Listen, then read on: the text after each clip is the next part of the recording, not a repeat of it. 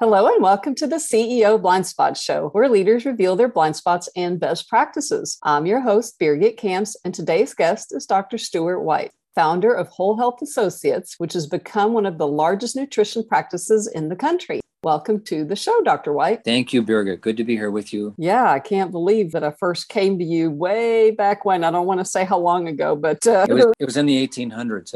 that's right.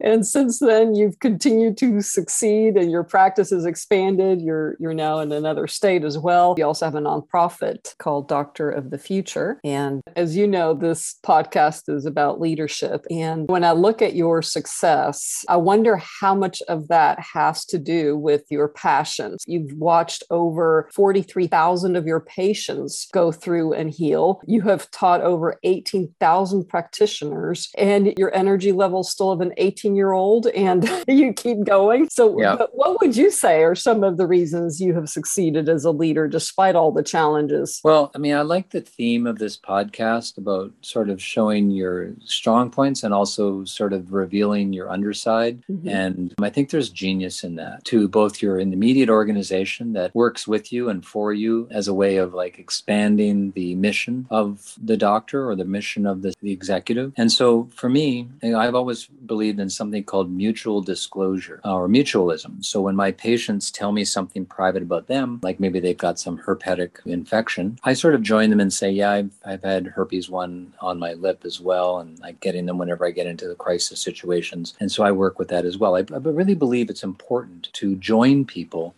in the humanness of our endeavor. Like we're all human and we're all seeking perfection and trying to evolve towards it. So my practice has always been about helping people to take one step, what I call sequentialism, toward the next step, which ultimately leads toward perfection. And my ability to convey that target for them and to help them believe in that target, I think really is one of the keys to my success. They watch me going after that target for myself, and I join them in the sandbox as they experiment going after the target for themselves. And that even expands to your team, right? Because I've met several of your team members over the years, and you can tell by a team's attitude whether they're bought into supporting the doctor or not in the doctor's practice. And yet it looks like you have also partnered up with some other doctors as you kept expanding your practice? Right. So naturally, you draw people that are have an affinity to your mission. And so at one point in time, Health Associates was a group of nine practitioners that constituted the largest natural healing practice in the United States by business volume. And that has naturally came forward where we practiced together for 26 years, which is a lot of time, mm-hmm. and did did pretty significant amount of volume of business, like over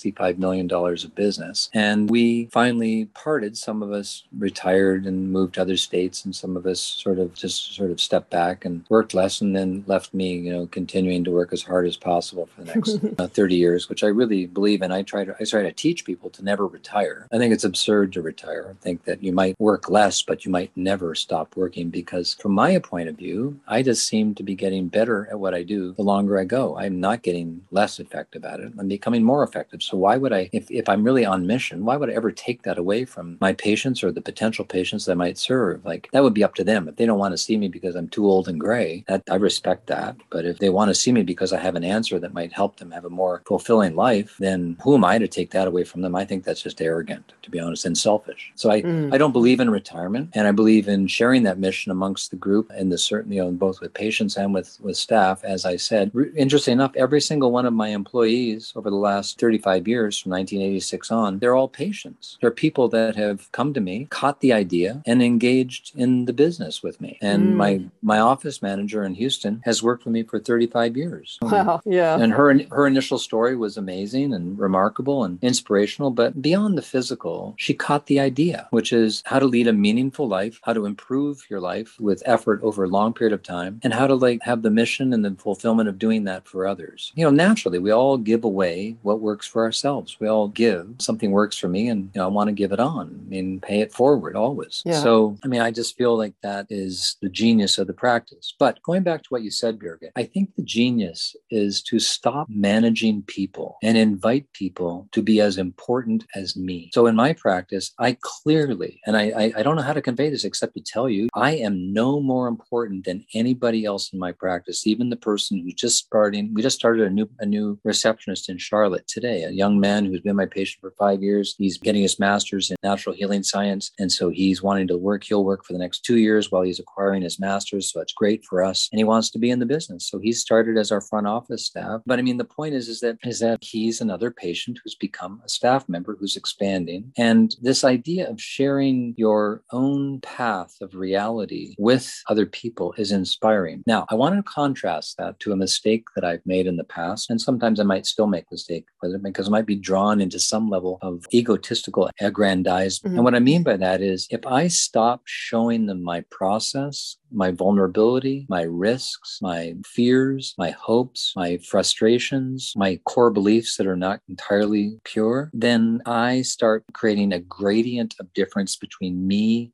and my staff, between me and my patient. And as a result, they actually feel estranged from me, not connected, because I'm nothing familiar to them. And how did and, you first discover that? Well, I just felt it was always honest to like tell you and tell other people that I was I was in, insecure and that I was like just like everybody else and that I was worried. And I think when I was you know trying to talk some of my patients into like trying the natural approach, I was telling them, you know, like I used to be covered with eczema, seriously asthmatic, died my mother's arms four times, had my fingernails ripped off surgically by a medical doctor five times because of serious infection from the eczema that would develop under the cuticles. I mean, oh my gosh. You know, people would go like, oh, I think you had a pretty rough childhood. And then they would hear how I turned it around and they would go like, oh, okay, he's been through it. He's he's not like never been sick before. And, and so they were able to like trust me a little bit more. And then that gave me enough time to show them the results and they began to have their own personal experience and not have to hitchhike on mine. But initially, hitchhiking has to be more honest. Has to be like somebody gets in the car and they they hear that you're a human and that you're real and this is how we really create societal connection. And i think actually in a broader way this is relevant to more than just a health practice. It's relevant to america at this time. And forget america it's relevant to the world you know? Like i mean mm-hmm. how do we gain connection with the 7 billion people that are around us by being real? Because they're real. And i think reality connects us and i think pretentiousness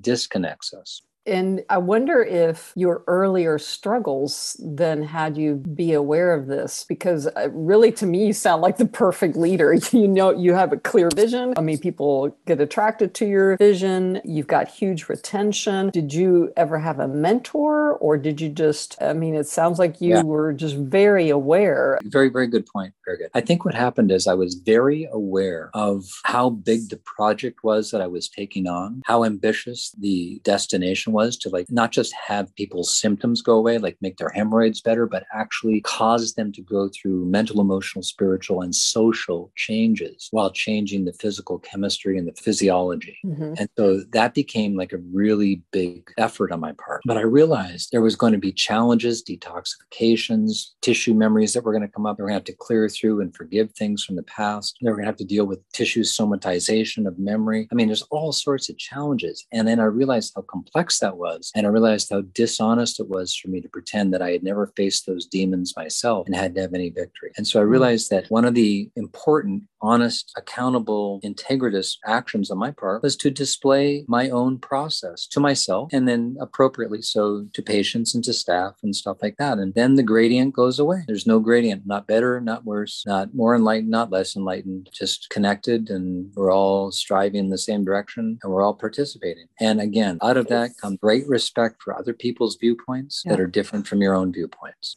And if I recall correctly, you also allowed your staff to tell you when they saw that you were veering or getting into the ego side of things. Was there a moment where you you were recall going, "Oh, I'm not how did you put it, being mutual or I'm not sharing my my story about how I struggled?" No, that never happened. No, I'm just joking. No, no, no, no. that, that, that happened pretty much daily. One of the So things, you make it oh. safe for people to tell you stuff. Yeah, yeah.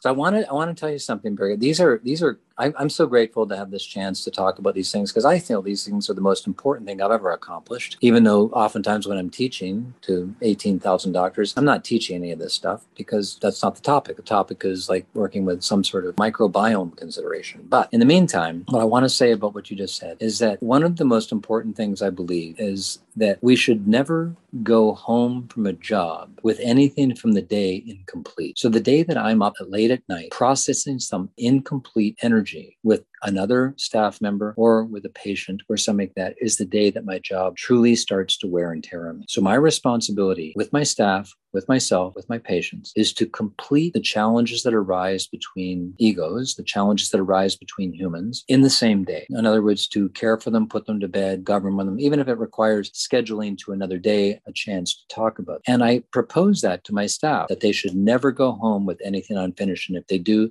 that they're not being paid enough to handle that material at home. Mm. And so that's how we live. So as a result, yes, many times my staff comes to me and says, I don't like what happened. I don't like how you threw me under the bus in front of a patient. I don't like how you treated me with this. I don't like how you're acting. And I have to hear it. And then I have to find my own integrity. There's no rule on this. My own integrity says you're right or you're partially right or what you're right about is this. This is what I see about myself in light of what you're saying. Or no, you got it wrong. You misunderstood the situation. But that's a real conversation which has a real conclusion and allows everybody to be free because to some degree the truth has expressed itself. And now we have a foundation to go forward that happens. I wouldn't be surprised if it happens certainly every week, if not once a month, where we have a pretty profound reality. And the strength of my practice is because my staff and me will do that.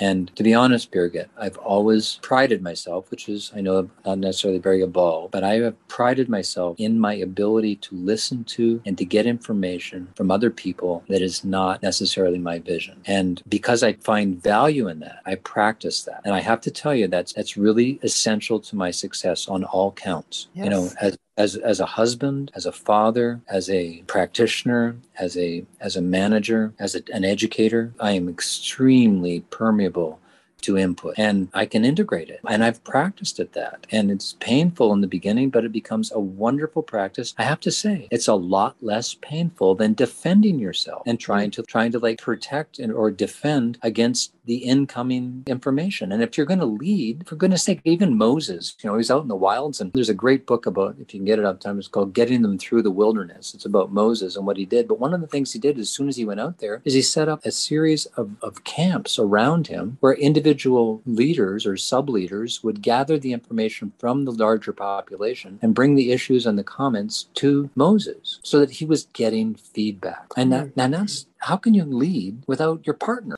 like how can you how can you dance with nobody? Like i mean like you you you want to have some sort of a partner to be able to lead. And so if we're going to be going to be trustworthy leaders we have to really become trustworthy leaders. We have to like listen to what people have to teach us integrate it. And i think our staff comes to trust that and they go wow i've never been treated this way before. They i to be honest yeah. Birgit, i think the staff and the patients weep when you actually honor them by listening to what they have to say. I agree and I've I've witnessed that with you. So yeah. I thank you for for being open about that and I think you have pre-answered my last question before we start to wrap up the show and that is what tip or two do you have for leaders regarding making it through crisis? Well, my my biggest advice here at 65 years old is the power of your leadership is the idea living you, okay? And so Can you say that power, again? The power of your leadership is the idea that has chosen you and is living you. Hmm. So the power of the of the leadership is not you being the reference for other people to be like. That's an illusion. Mm-hmm. The power of your leadership is your idea, and that is not a personal thing and it communicates. So if we can remember that, and practice that, we take a step further than the charismatic leadership, which has such limitation to it. And so when people go through a crisis, would you say that, that the main thing is to focus on the idea that they stand for? Yeah, I think that every one of us in COVID was given an opportunity to experiment with our idea of how life is. So yeah. in, in March of 2020, I was very afraid of COVID. My first case was a family of eight people. Five of them had COVID confirmed, and they were all very sick. And they were in Columbia, South Carolina. And I put together a formula based on the research of what's out there vitamin D3, colostrum. These are proven researches for treating COVID, quercetin, zinc, and a couple of other nutrients that upregulated the immune system. I sent it down to them. The father came up two hours to Charlotte, picked it up back. That was at four. That was at four o'clock that day. And so they immediately started taking that. And by the next morning, there was like they were 80% resolved. The morning after that, they were almost done. And the morning after that, they were fixed. And that's when I got my feet under me. So by April of 2020, I realized this disease might not be as severe as we've been sort of hypnotized to think. And then subsequent to that, I just kept facing my own demon personally when I would get exposed and facing the demons of other people and pulling, you know, five different terminal cases out of the hospital and out of being sent home to die. And they all got resolved in two to eight days. And as a result, I realized this disease is only an unsupported tragedy. But with support, humans as usual can achieve much more than they're used to achieving. So so it's the same story. I had to use my idea as my guidance in the situation. So mm, yeah. And and your idea apparently also allows you to make decisions. I know that you were invited to appear on the Oprah show and you declined because it didn't fit with your passion of helping one patient at a time as opposed to trying to get on a show and talk to millions. Is that right? Yeah. Like I was invited back in the 90s to be on Oprah, and I almost went. And I decided at the end that it wasn't really part of my mission. I'd had a really profound lesson that I needed to be in the room with the people, doing one person at a time. And I was being sort of slightly distracted into like sort of being a public educator on Oprah. And I, I declined. I, it turned out I was right to decline. From my point of view, the producer got very angry with me, and I realized that it would have been a mistake energetically. And, you know, as I told him, I said 99% of the people will like me, and 1% of the people, their express purpose will be to, to prove me that I'm wrong. And that will, I will fall, fall over quite easily instead of standing up for the many people that I care about. Well, I certainly appreciate the path you've chosen and appreciate you being on the show. And if people want to know more about you, I know they can find you via Whole Health Associates, and I'll put it in the link in the description. You also have a website called Doctor of the Future and doctorofthefuture.org, right? Yeah. And you continue to have mentoring the mentors sessions. And I know how much you've done for a lot of your patients. So thanks again for being on the show. Oh, I love it, Birgit. Thank you for inviting me. I look forward to continuing our work together.